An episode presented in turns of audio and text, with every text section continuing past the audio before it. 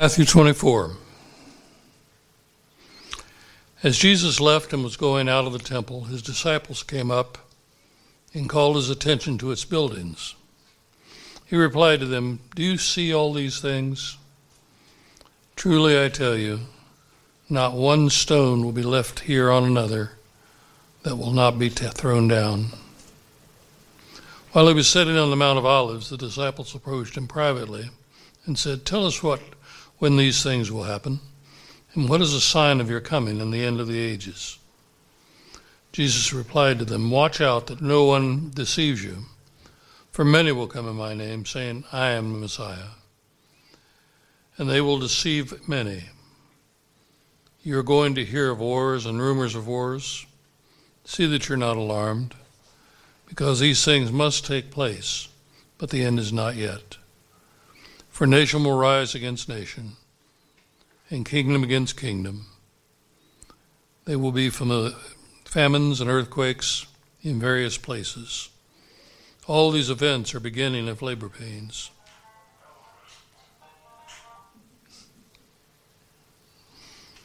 Then they will hand you over to be persecuted, and they will kill you. You will be hated by all nations because of my name. Then many will fall away, betray one another, and hate one another. Many false prophets will rise up and deceive many, because lawlessness, lawlessness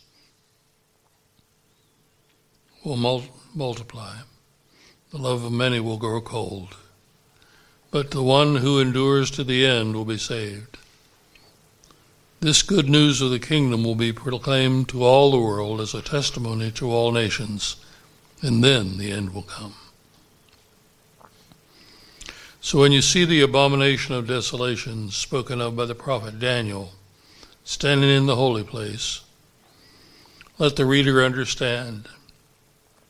And those in Judah, Judea must flee the mountains.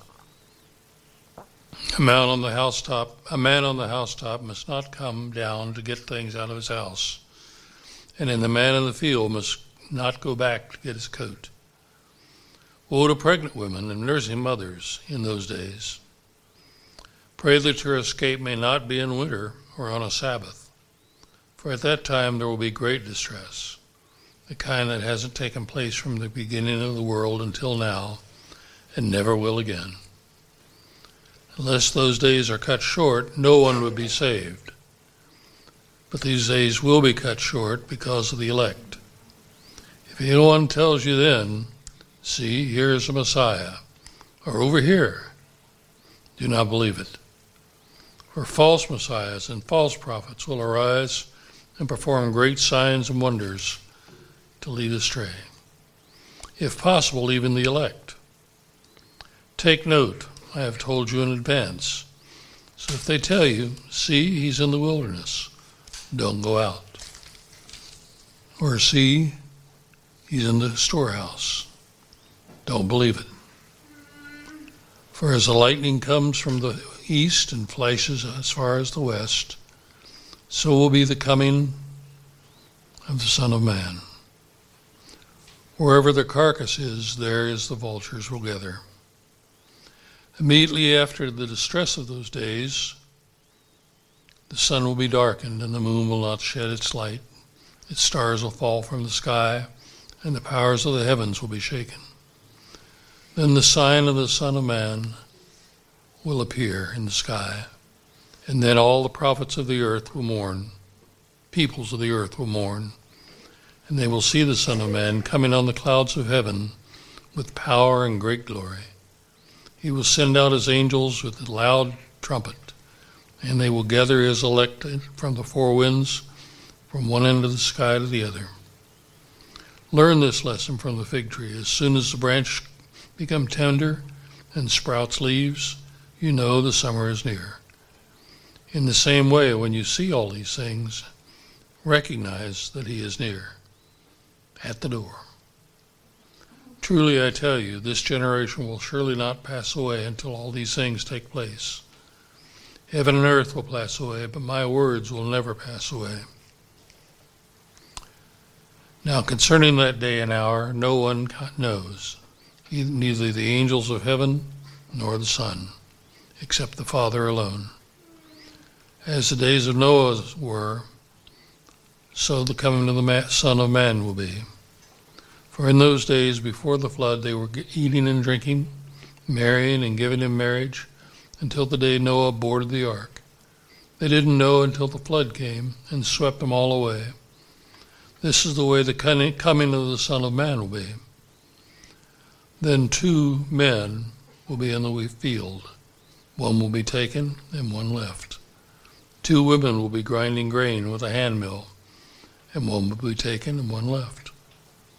Therefore be alert, since you don't know what day your Lord is coming. But know this if the homeowner had known what time the thief was coming, he would have stayed alert and not let his house be broken into. That is why, this is why, you are also to be ready, because the Son of Man is coming at an hour you do not expect. Who then is faithful?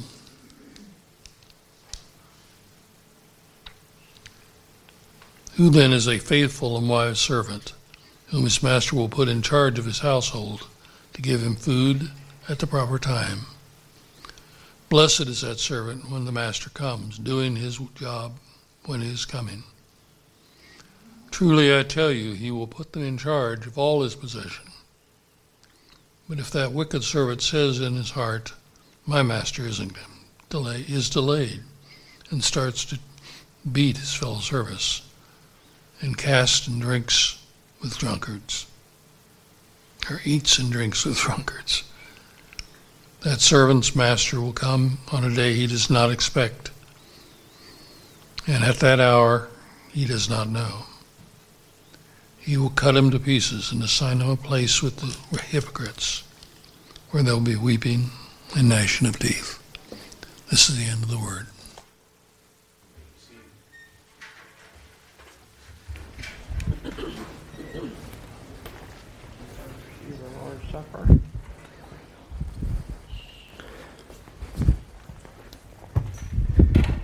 Good morning, church. Well, that's a doozy of a, of a chapter, isn't it?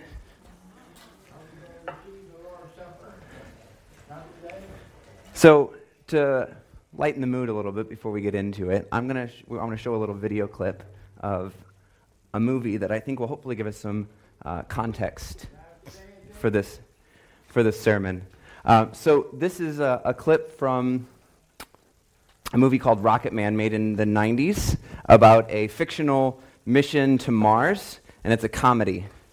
And uh, the main character is supposed to be doing multiple tests, and one of these tests is a wiring test. And so he does the test, and he does great. And then they set the entire contraption spinning, and he's supposed to do the entire test while he is spinning. And uh, Andrew, would you?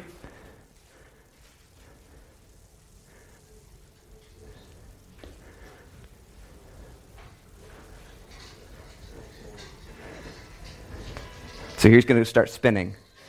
And you can see the outcome is the wires are in places. You can stop it, Andrew.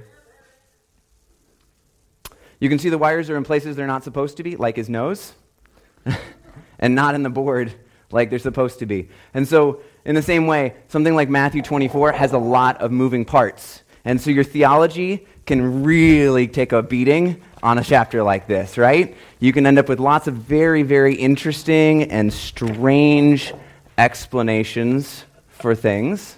And so our goal is to put the wires where they're supposed to be, pull them out of places they're not supposed to be. And so that might mean some of you, it's possible, I'm always one of them, at times have wires where they're not supposed to be. And it might feel a little weird when we pull it out of your nose or wherever it might be, okay?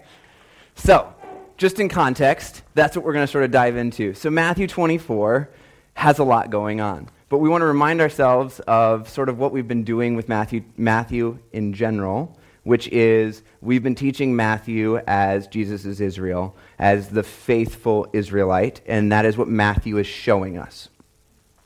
With that being said, um, we're in 24, and so if you just look at your, your, your sermon notes, you'll notice that Matthew 24 puts us in the period where we're going to be thinking about things like Ezekiel, Jeremiah, Lamentations. We're going to be thinking about things like exile and death. Now, maybe you're like me and you don't have a strong feel for what does exile and how should that fit with Jesus living faithfully. How should that so, sort of work?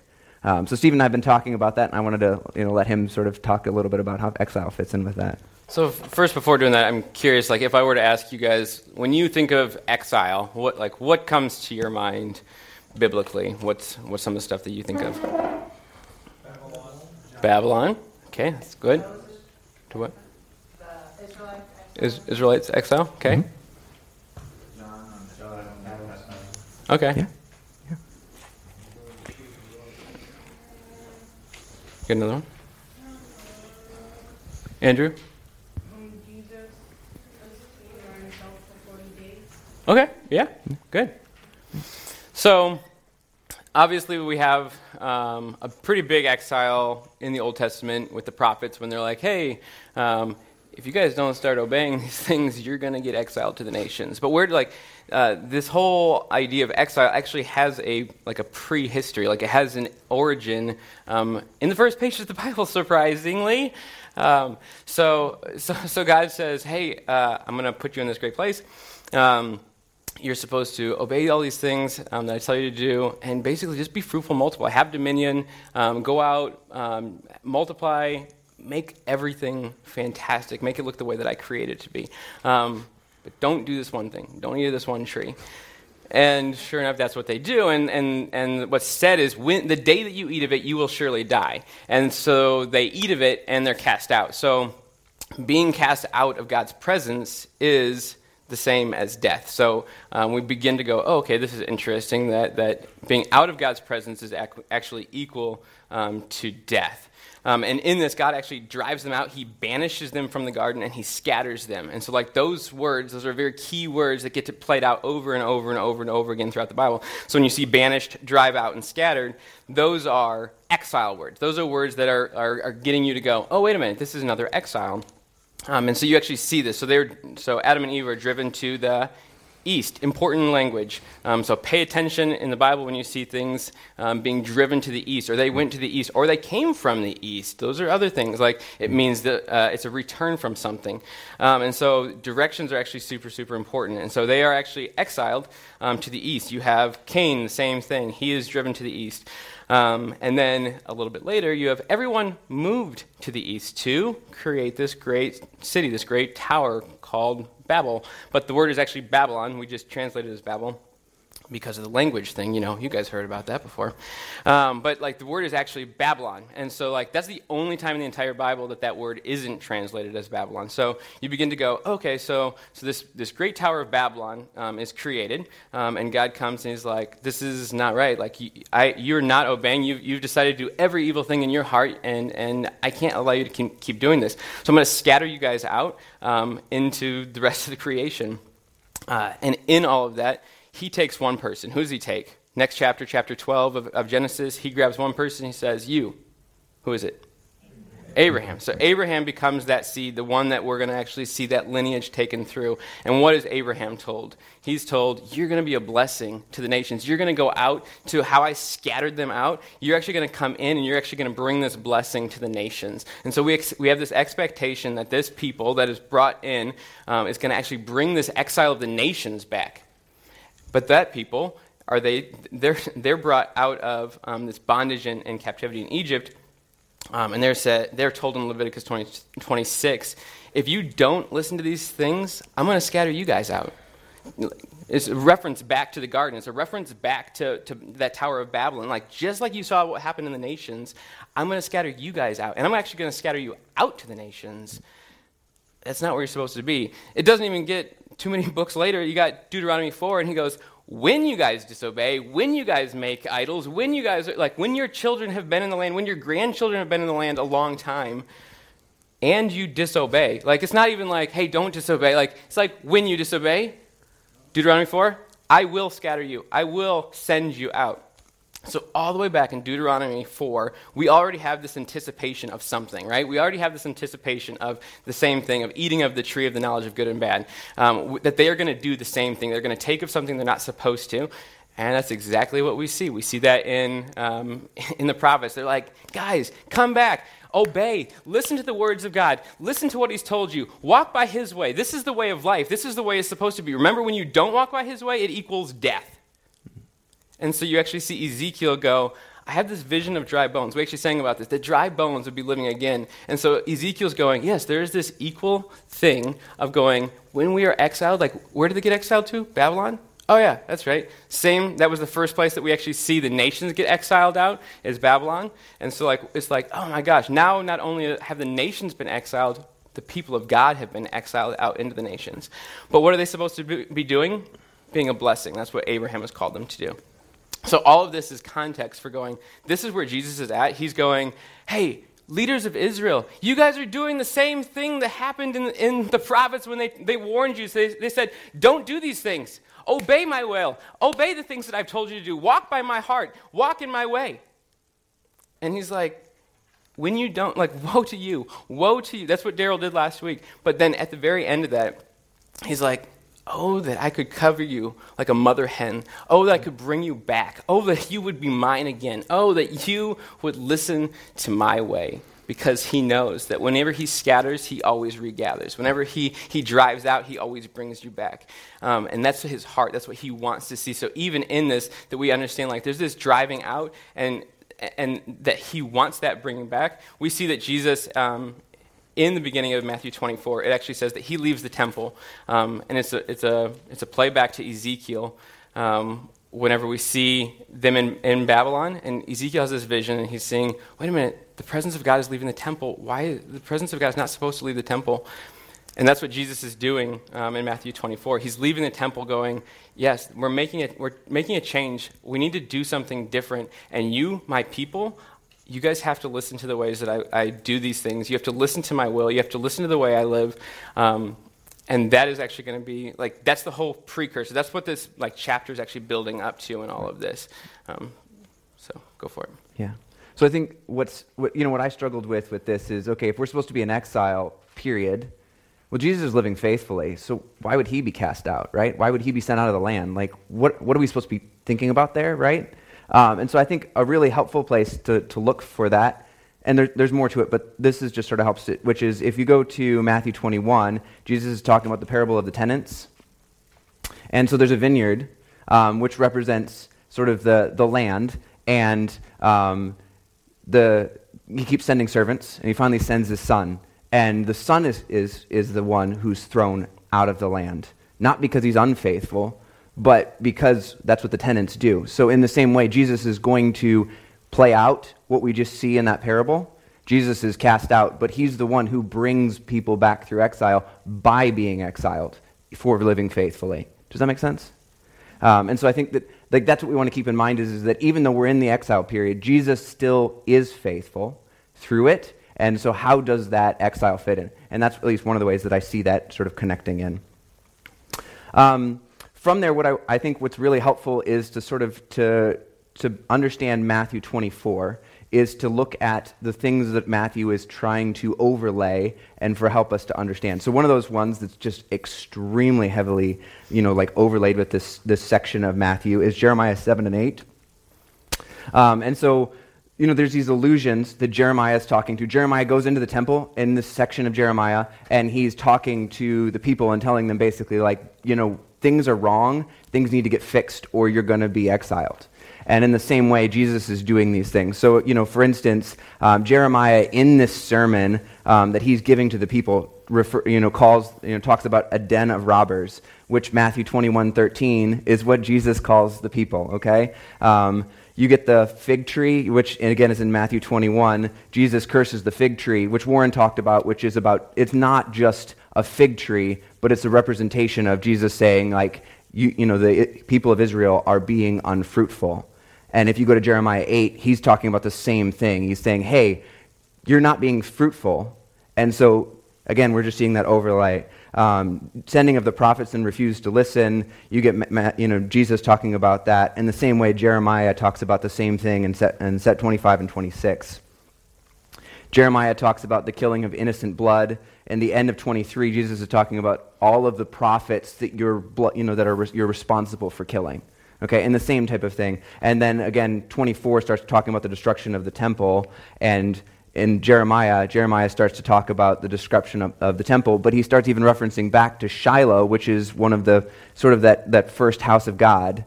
And Eli's sons become so um, apostate that they, they're, you know, they're stealing the sacrifices, they're sleeping with the, the women who are supposed to be assisting in everything, they're, they're completely doing all the things that the priests are not supposed to be doing. And so then after that, you see that's when the, you know, the, the tabernacle is basically, um, is just, you know, all that's messed up, and you, you lose, um, in the, the, the Philistines actually take away the Ark of the Covenant. Um, and the same, re- you know, it's all of this is connected. And so there's something about that that Jesus is, is, and Matthew is laying over this. So when we're seeing Jeremiah 7 and 8, and Matthew 21 through 24, those are overlaid and intertwined. And that helps us to sort of understand or think deeper about what's going on here in 24. In the same way, Ezekiel 8 to 11 um, has some of those different ties. And at the end of Ezekiel 11, um, God actually leaves the temple in the same way that at the beginning of 24, Jesus leaves the temple saying it's going to be destroyed, and he, he goes to the Mount of Olives and basically sets up a new place um, for, for everything. You have any thoughts there, Stephen? Yeah, I think a key thing, like, so like there's a lot of stuff we're talking about right? Like there's a lot of different elements and it's like whoa this is overwhelming just all the different pieces. Like we're trying like trying to put all of these old testament pieces out there um, because like it is really important. Um, it actually really helps you understand what's going on in matthew 24 um, because it's a pretty like i don't know if you uh, paid attention when we were reading it but it, it's a pretty confusing one. Like there's a lot of stuff happening in there um, and it's there's a lot of disagreement on where this could go, like as far as like what the thought process is. Like you talk to different theologians from different backgrounds, and they're all going to have a different view on that. Um, what I think is super important um, in this is to, to, to, be paying attention to the heart of Jesus, which he's representing. Um, he is God. He's not just representing God. He is God in in the flesh, coming and going. Like I have longed for this people. I have. I'm like from the very beginning of Matthew when we see him actually come as king like he is anointed. He's coming. He actually goes into the nations. Like um, you actually see him going into the gentile areas because he's like i am like you people you my, my family my my own kinsmen have not been faithful to the covenant but i will be faithful every single day and i will be the one who actually fulfills this. Um, and we realize like that's the same god that we see in the old testament that anytime he makes a covenant he's like yeah, I know that you're going to fail, but I'm going to keep both sides of it. Um, and we see this in, in, in Exodus 34 um, that as Moses is on the mountain getting the, the Ten Commandments, um, that the people, it, like, that's their wed- wedding. That's, this is the, the marriage ceremony for them. And they have already begun to make an idol. They are already going, mm, this is the God who has brought us out.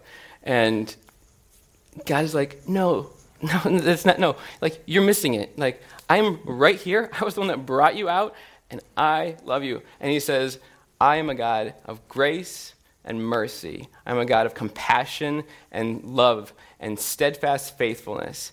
And he's like, I will be with you forever. And so that we, like, his heart is to bring this restoration into all of these different areas. And, and like, what I was trying to lay out in this exile thing is like, we've fractured as humans, we fractured this whole thing.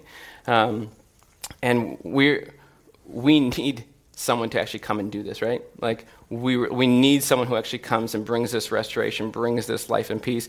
Um, and Jesus is going, I'm here to do that, but you actually have to look to me first. Um, this world will grow strangely dim, um, but you have to look to my grace, you have to look to my compassion, you have to look to my love, and all these different things. And so, th- for me, in this chapter, it is a pretty confusing chapter. Like, if any of you guys were to take it and try to preach it, um, you guys would, like, if you took the, the time to, to start doing all these things, it gets lost in the weeds really fast. Um, and so, like, for me, the biggest thing is going, what is the heart of God? You might hear all this destruction. You might hear all these different things of what, like, what is being said. Like, this temple is going to be tore down. Wait, this temple? Or, like, Jesus said, tear down this temple and, I'll, and I will rebuild it in three days. We knew he was talking about his body. So, is that, like, now, like, all of a sudden you start getting down all these little trail, trails.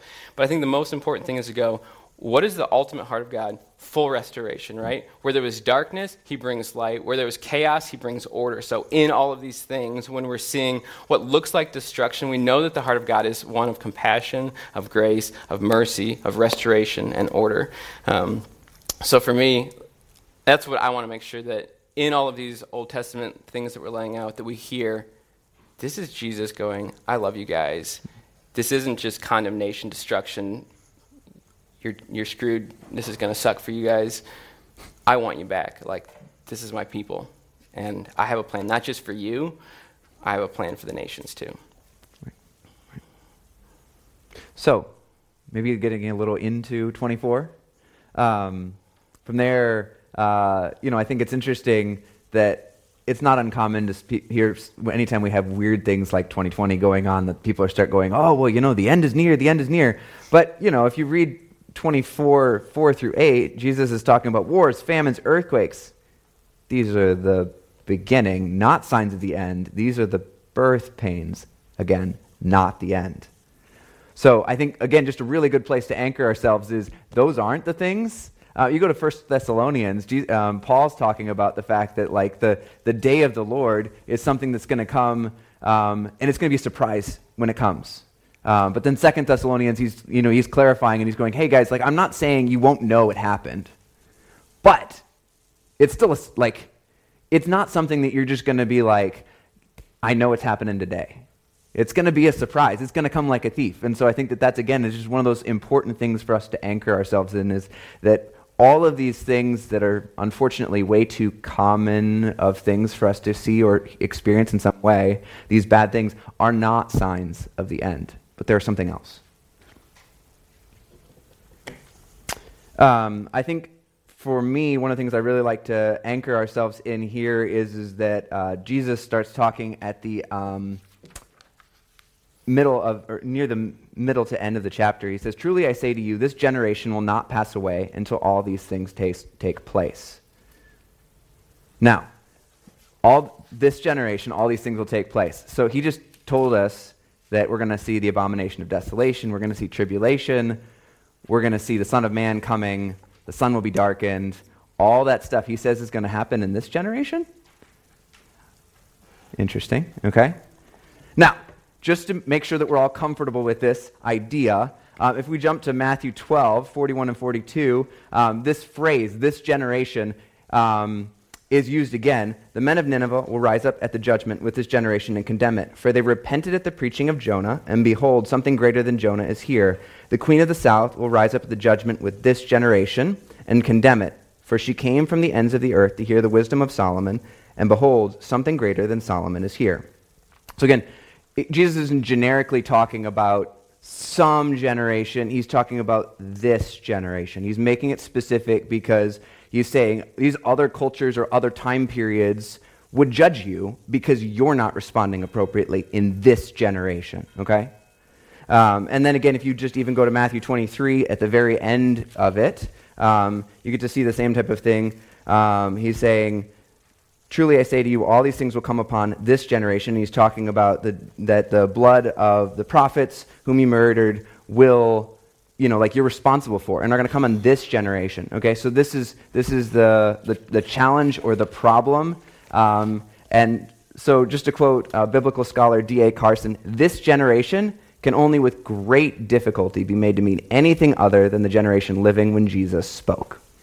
Okay, so people will do all types of ridiculous gymnastics to go, well, I can't figure out what 24 means. So therefore, I'm going to change what this generation means to mean, well, as long as the Jews are alive, that's what this generation means. Or he was wrong. Like I, you actually read people who will say, like, this generation, Jesus, Jesus misunderstood and he didn't get it right.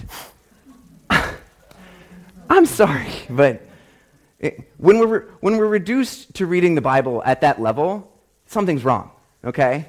So we got to do better than that. And that's the challenge is, is how are we supposed to deal with all of these crazy things that have just been said, and we're supposed to say that all of that's going to be fulfilled in this generation, the, Jesus, the generation Jesus is talking to.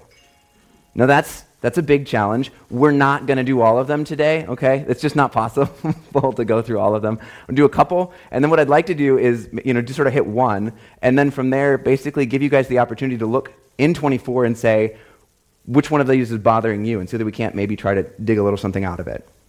So, if you want to flip to 24, that will help you in case you have questions. Um, so, I want to start, start with the abomination of desolation. Um, and from there, you know what? It's, an, it's a weird one because he clearly says it's, it's a reference to Daniel 20, or it, it, a reference to Daniel and something that Daniel sees.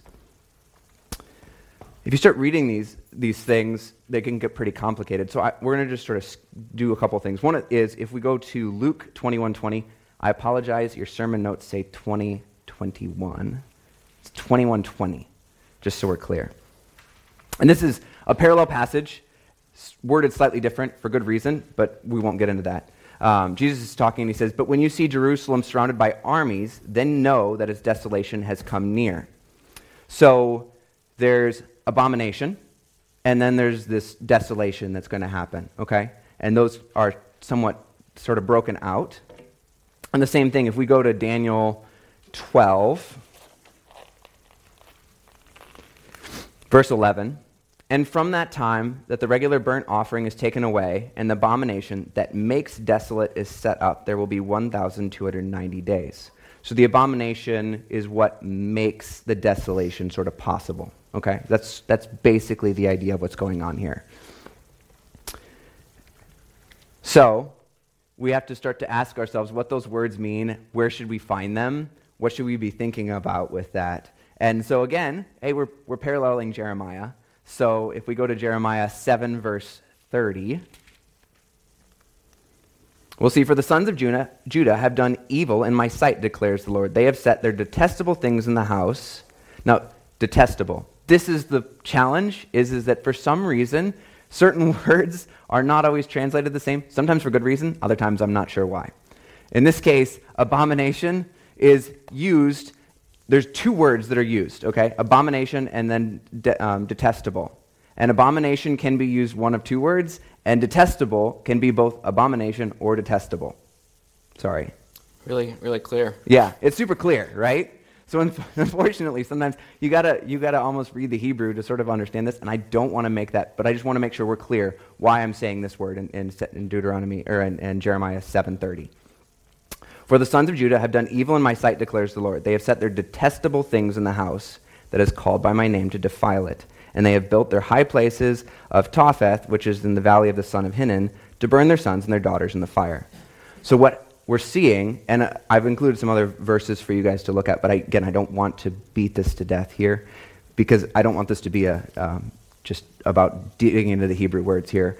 Um, what happens is, is that word is connected with the idea of idolatry and approaching the holy place in a wrong way, okay? And that's what happens here. So when we're saying there is something that makes desolate, it's not just anything. It's not certain, it's a very specific type of behavior. It's about idolatry, okay? And it's about approaching God in a wrong way. And that's really, really important. So then maybe we should be asking ourselves, what is desolate? And so Stephen's already referenced this. Um, Leviticus 26 is the next place we go to for that. And verse 31 and 43. And I will lay your cities waste, and I will make your sanctuaries desolate, and I will not smell your pleasing aromas, is verse 31. And verse 43 But the land shall be abandoned by them, and enjoy its Sabbath, while it lays desolate without them, and they shall make amends for their iniquity, because they spurn my rules, and their souls, soul abhorred my statutes. So, what we're saying here, again, just to make sure that we're, we're connected with this, is, is that it's not anybody who can make desolate, okay? The Israelites are the ones who make the abomination, the detestable act that brings upon, upon the desolation, which is where exile happens, okay? So, this is what we're talking about here. And so, again, we're in, the, in Matthew, and we've been seeing all of these things and how they start to reject Jesus. Now, Jesus is going to be crucified, and he is the final sacrifice. So the question becomes what happens after Jesus' death and resurrection? Do they continue to go to the, do the Israelites continue to go to the temple to make sacrifices that are no longer necessary? Or don't they? Are they worshiping God or are they worshiping something else at that point? And the answer is they're not worshiping God because God has already fulfilled those, okay? So they are officially moved into a place where they are no longer worshiping God, they're worshiping something else, whether they like it or not. Does that make sense? And so that's what this abomination of desolation is. It's not anything, and you can get a lot of weird explanations over this. But what happens is, is that the people reject God. And as such, they are the ones who are bringing desolation on their land because they do not accept what Jesus has done for them. And that's what this is about. Okay? It's not just anything. Stephen, you want to expand or think about? Have any thoughts on that? Nope. Okay. so, guys, I don't, I don't want this to. I know when I teach, I often end up very um, uh, uh, teacherly, very deep, and I don't want it to feel like that. So, what I want us, I want us to notice here is, is that this theme of abomination of desolation isn't something new. It's actually something that's happened before, and that's what Jeremiah is talk, telling us in 7. He starts talking about how Shiloh, the place where the house of God was initially set up, where Samuel is raised, right? And so you see Eli's sons.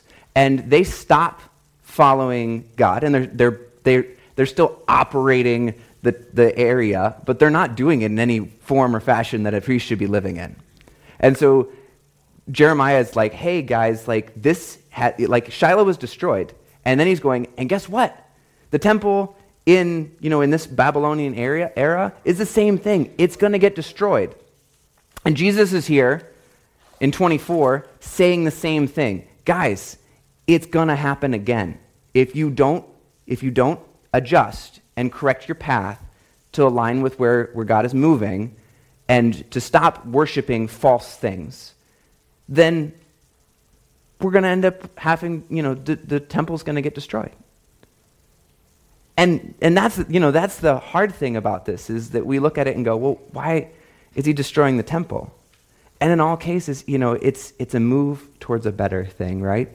When Shiloh gets destroyed, you get Solomon's temple, right? It brings on a better thing. And the same thing in AD 70, the temple is destroyed.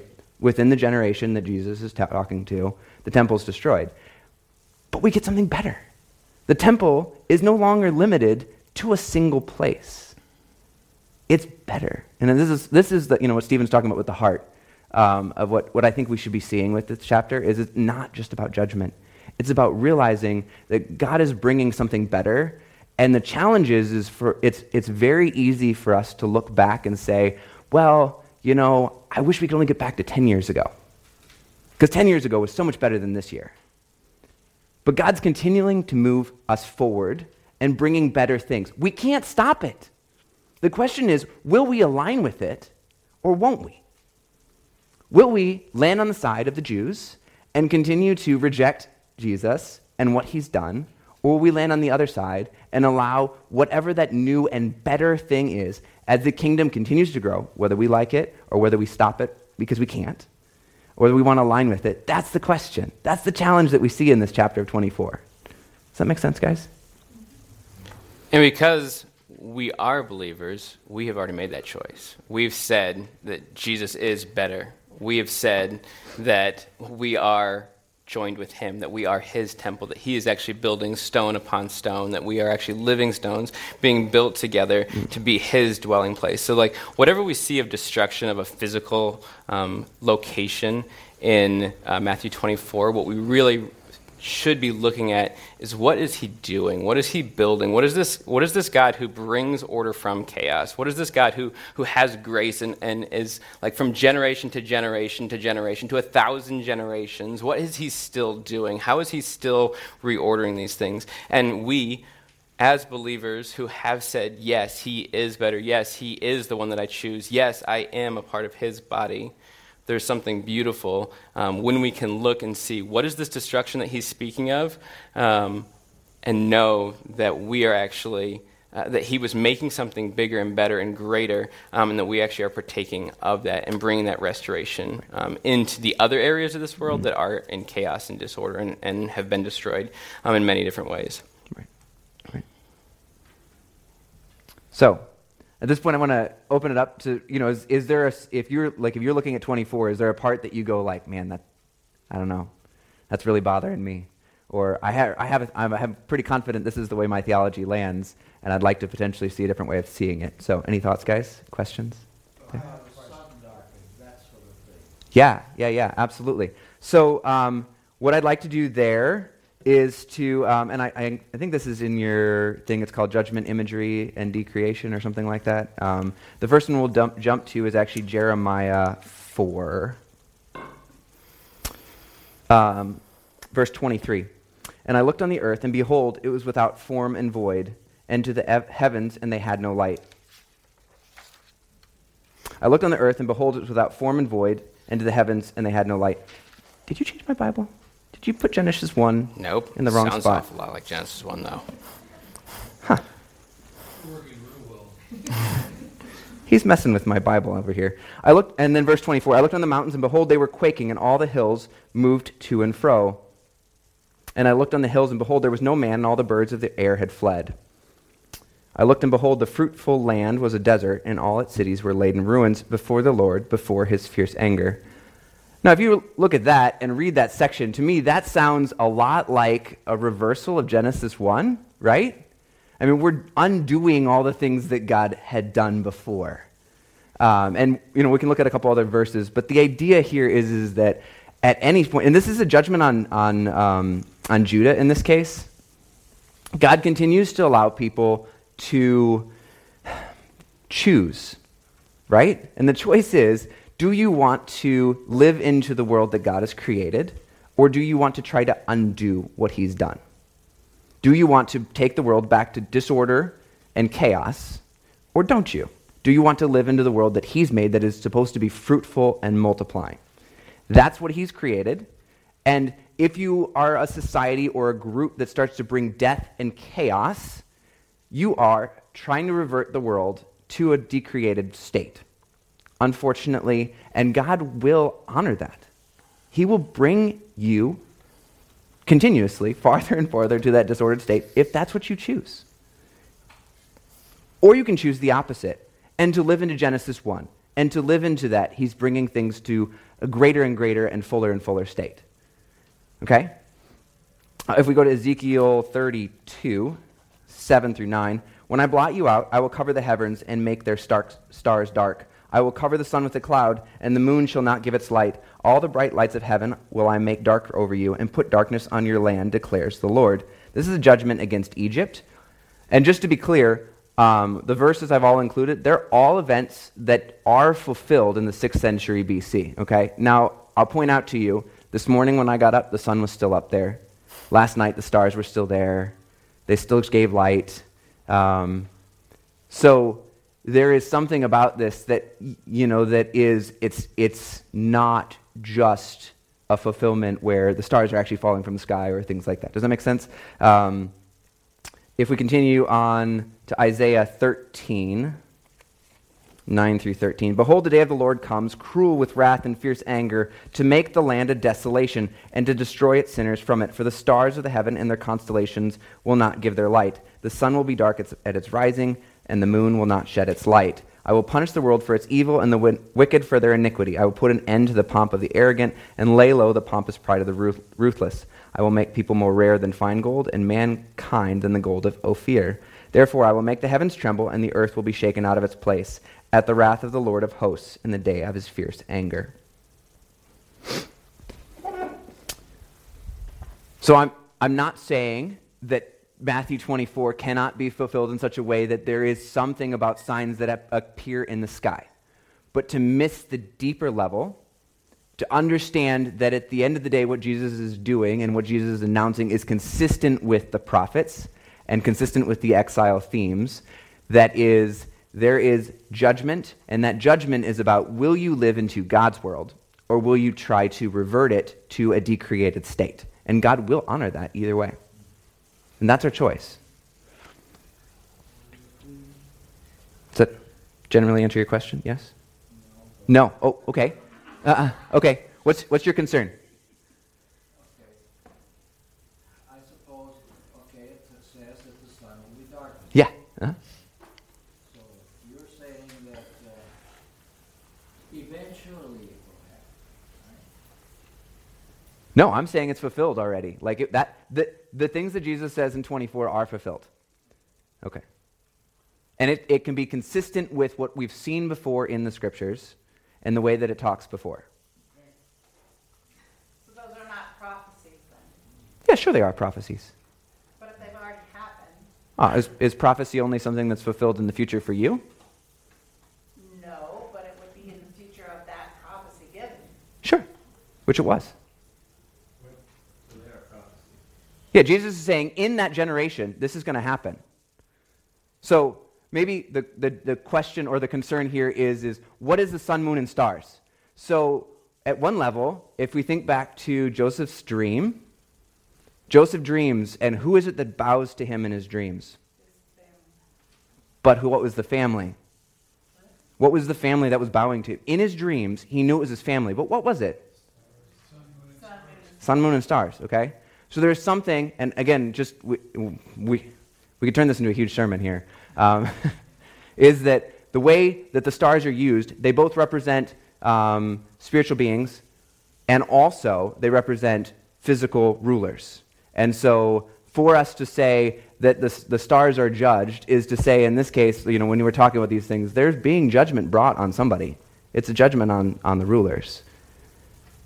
And Jesus is bringing that, right? When he conquers death and comes out the other side, he has brought judgment. It's not full judgment, it's not completed yet.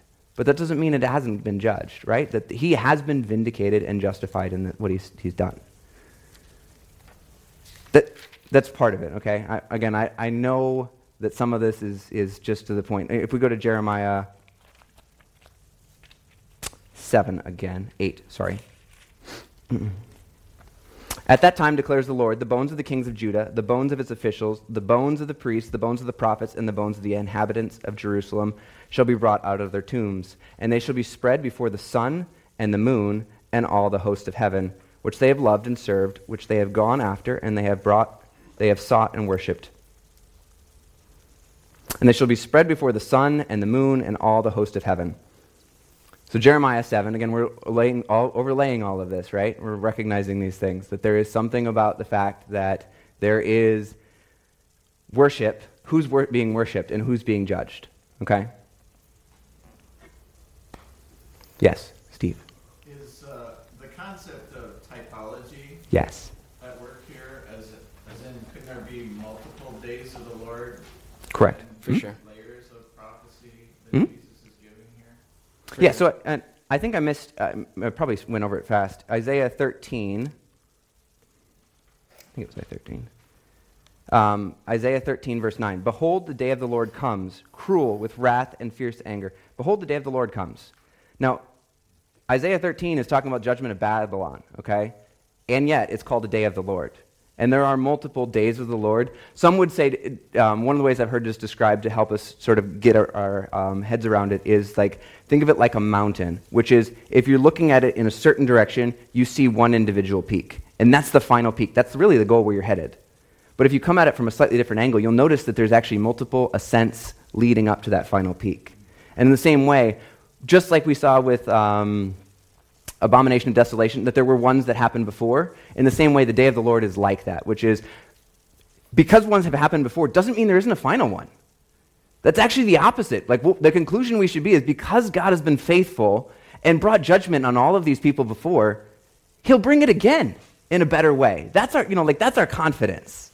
It's not that it's done, but that we continue to know because He's been faithful, He will be faithful, and that's what Stephen sort of talked about. Yeah, I think uh, it's helpful to, to realize that, that typology that you're talking about, that there is something of, like, every time any of the days of the Lord are referenced in the prophets or any place, it's, it is always referring, it's never referring to just one specific thing alone. It's, it's like, has the whole cascade in mind. Um, although it might be referring specifically to one thing, all that, that uh, it cascades and has um, influence on how we see the rest of the days of the Lord. Um, and they, they are continually fulfilled in the same light. Does that make sense? I don't know. Okay, hopefully that helps. Um, I think another thing with uh, Dave, with your question about the, the sun turning dark and different things like that, if you go to Acts 2, um, you know, we have Pentecost, we have the Spirit being poured out, we have them speaking in tongues, and Peter gets up and he's like, and this is what was uttered by the prophet Joel. And you go down there and it says, um, and the sun shall be turned to darkness and the moon to blood. Like he's saying, this right Pentecost, here, right. what you are seeing right now, is what the prophet Joel prophesied. And it says, Mm-hmm. Right. The, the sun will be turned to darkness and the moon to blood. And so it's like, this is one to one correlation of that prophecy and what is happening right now. Um, so we realize, well, the sun is still shining. Uh, Pentecost happened a long time ago. So there's something else that we need to understand in that. Does that part make sense? Do what? There was darkness when Jesus was on the cross. Correct. Yep. Yeah. Yep. Yep. But in this specific prophecy, is saying this is what happened right here, Mm-hmm. um, and so we have to understand.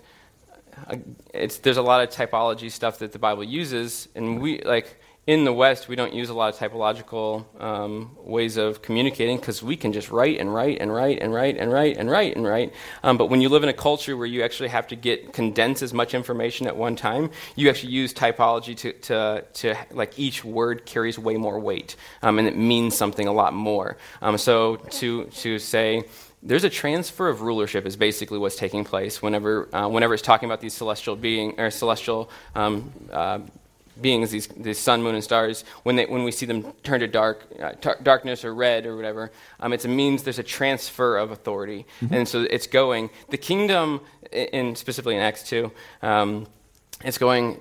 There's been a transfer of the kingdom. Right. What what we knew was coming has come, which is like which is why it's so like Pentecost, chapter 2 of Acts, is one of the biggest, keyest things for us as New Testament believers to realize what are we living into? The kingdom has transferred. We are no longer under the prince of the power of this world. We have the authority of all heaven and all earth given to us to go and do these things. Um, and, and that in that prophecy is going, the sun turned to darkness and the moon turned to blood. Right. Thank you. Hopefully that was helpful. I feel like that was he did a better job than I did on that section. Um, yeah. In Ecclesiastes chapter one verse nine, it says, "That which has been is what will be, and that which is done is what will be done, and there is nothing new under the sun." And so the Israelite people read the scriptures in a circle. Mm. Things are repeated Right. and Yep. repeated. Yeah. And, Yeah. you know, we're more linear. We want to see it all lined up, and this is going to be A, B, C, and D. Sure. Right. But it's interesting that this cycle has been repeated, and we are still living in it right now, and judgment is Right. happening. Yeah. And it's good to have the perspective that good is going to come out of this. Mhm. And all of God's judgments are right Right. when they come. Yeah. And um, we do live in a very exciting time because, I mean, as an American, seeing in America what we're seeing is so grieving.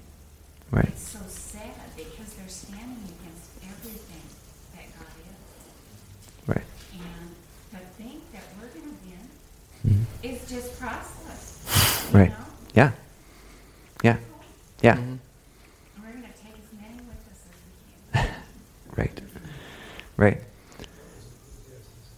One, verse nine. Yeah, so I, I think you know what we've been trying to sort of show is, that there is a um, there's a repetition and that there is a pattern that continues to sort of play out, as sort of Steve pointed out with the typology, that that things don't. Um, there can be a, a fulfillment and a greater fulfillment. So when we're teaching on Matthew 24 and saying it's fulfilled in this generation, you'll notice Pentecost obviously happened in this generation.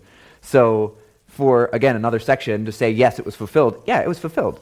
That doesn't mean that we can't see it fulfilled again in our time, right? Does that make sense?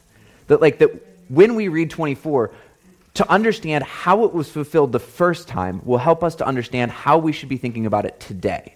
And I, we off, I feel like often when I, when I hear teachings on like 24 or things like that, that it's often trying to figure out, well, what's it going to explain in the future? But they don't even understand how it explains the past. And if we don't understand how it explains the past, we're darn well not going to get a good explanation of how it explains the, what's coming. Does that make sense? And I think that that's important about just understanding how the Bible is laying out for us. And it's preparing us and saying, this is happening because God's faithful and consistent. And as, as um, Karen was showing, is, is that it just, you know, the pattern keeps playing. It, and that's okay. Like, and that's, good. It gives us confidence of where we are to go and what's to come. So, I think that's our time. You want to close? Sure. Yeah. Um, so I think, I think, did we throw a lot at you guys? I think we did. I feel like there was a lot of information, and like I feel like it's it is it's hard to to to to take in, um, and we realize that. Um, we also wanted to be honest with the word, um, careful with it, and not just go, all right, this is like a prophecy um, that could, could be fulfilled, or like there's something of a diligence of us, um, of all of us, going, this is the word of God. Let's let's dig into it. Let's find out some stuff that's going on here, um, and not just um, take it at at face value as just going, all right, you know, this is these words, and this is what I think. But what did it actually mean? And the Bible is in constant conversation with itself. So when we have this abomination of desolation, has the words abomination of desolation ever come up before? Let's look that up. Let's find out how is that used. Uh, when we see all these different things, like the sun will be turned to dark, like has that ever happened before? Are these different things like what is the Bible saying? What is like um, in Genesis one when it talks about and on the day on day four, um, God makes the sun and the moon and the stars to rule, to rule the day and to rule the night. And so like there's something of those celestial beings that are there to rule. And so it's like, okay, that like that initial the very first time that we actually see the sun, moon, and the stars, there's something of rulership that's actually taking place. And so when we begin to like we'll we'll see in Judges that like um, and the stars were warring in the heavens. Were they? No, it was actually talking about two nations fighting against each other. But they're using that understanding of how this actually like how the bible actually uses these words. So when we get to, to matthew 24 matthew 23 24 25 all of these different ones that have all of this different um, language that like it's intense it's confusing like these oven mitts that daryl put on last week. It's like what in the world is going on with all this? Um, it's really really helpful for us to go back and go how are these words used? And so part of this um, I feel very comfortable leaving you guys with more questions than answers because hopefully that means you guys go and dig. Um, and you guys go find some stuff. And you go, wait a minute, this is like a little different than I thought. Or, wait, I, I don't feel like that actually truly fully answered my question. Well, go dig it out. Like, go find it out. Like, the Bible is filled to the brim with all types of stuff. Um, and uh, you can, like, just follow, follow the, the breadcrumbs that the Bible has left. Like, Go look up abomination of desolation. Go look up the sun turned to darkness. Has this happened? How do we look at these things? Um, so I think that to me is really, really important for us to, to understand that's what we're trying to get at here um, and not trying to. Um, it, I don't feel like this is your standard um, sermon on a Sunday morning. Um, you probably don't either at this point.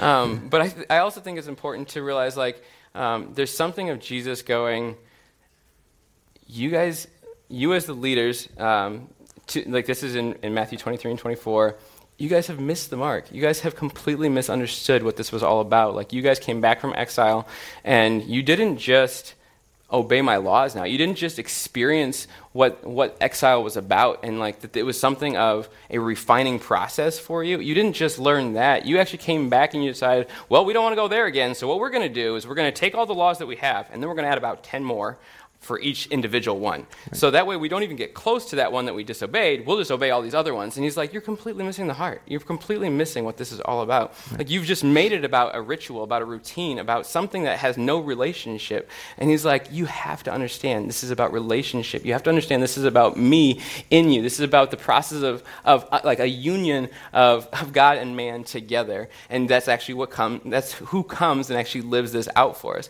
And so you actually see, I think, in, in Paul, whenever he's writing to the, to the Galatians, and he's like, You foolish Galatians, who's bewitched you? Like, you started in grace. You knew what it was at the very beginning, but now you've decided this about how you, how you function, how you do these things, how you ritualistically live these things. And I think that's super easy for us. I think that's where we can fall into these things, that we can go, all right, all right, I know this is what I'm supposed to do, this is what I'm not supposed to do, but it's like, no, it's about living in and powered by the spirit that we actually learn what it is to like have his presence dwelling in us mm-hmm. and and and it is really easy to find ourselves just going I need to obey this. I need to not do this. I need to do these kind of things. And it's like, no, take the time, dig into your word, pray the scriptures, spend time with him, know who he is, worship him. Like the more time you spend with him, the more you're going to become like him. The more time you're with him, the more time you're going to be filled with his presence. And it's not going to be this, you foolish Galatians, why are you setting up all these things? It's going to be like, no, I was uh, Christ was crucified, and it's him that actually lives in me. Like I actually live by his power and his spirit. Um, and so that's to me what I want us to get out of all of this is spend time in the word spend time with him and realize it's about that presence. It's about that's what he's even in matthew 23 24 and 25 is going i want you guys. I want to bring you back in. I want you guys to be the blessing to the nations. I want you guys to be my people. I want you to be that. Um, and i'm actually coming to restore that because i know who you are and i know who i created you to be to go out and do these things. So that's that's kind of where i want to leave it. Hopefully that makes sense. Anybody have any questions to help me finish that off if you, if you feel like that wasn't finished off good enough. You guys understand all that? Yeah, Steve? So, in our day to day, when Jesus says keep watch, maybe he's not saying so much like pay attention to the news as to pay attention to the Holy Spirit. For sure. Yep. Him. Yep. Yeah, I think learning to walk by what he's doing, um, see, like spending time understanding uh, what it is to walk in his ways, like that's what from from Genesis one, two, and three is like obey me. Like I want you to see my heart. I want you to see how I live. I want you to see how I function, how I created this, and I want you to go out and do those things. That's what I want. Um, and so, um, if the if the news is, "Hey, this apple looks really good. You should eat it," um, and it's like, no, like I want to obey His word. I want to obey what He has said. I want to be focusing on the things that He has said and live in that way. So, yeah, like spending spending time on your phone looking up the news, or spending time on your phone in the Bible, or just spending time in your Bible, whether it's on your phone or not. Uh, if you uh, if you had a choice, I would uh, very strongly suggest you spend time in the Word um, and less time looking at the news. Um, and, and being swayed to and fro um, by the waves the, of all of that. Right. So, okay. I think we're done. All right, thank you. Dad?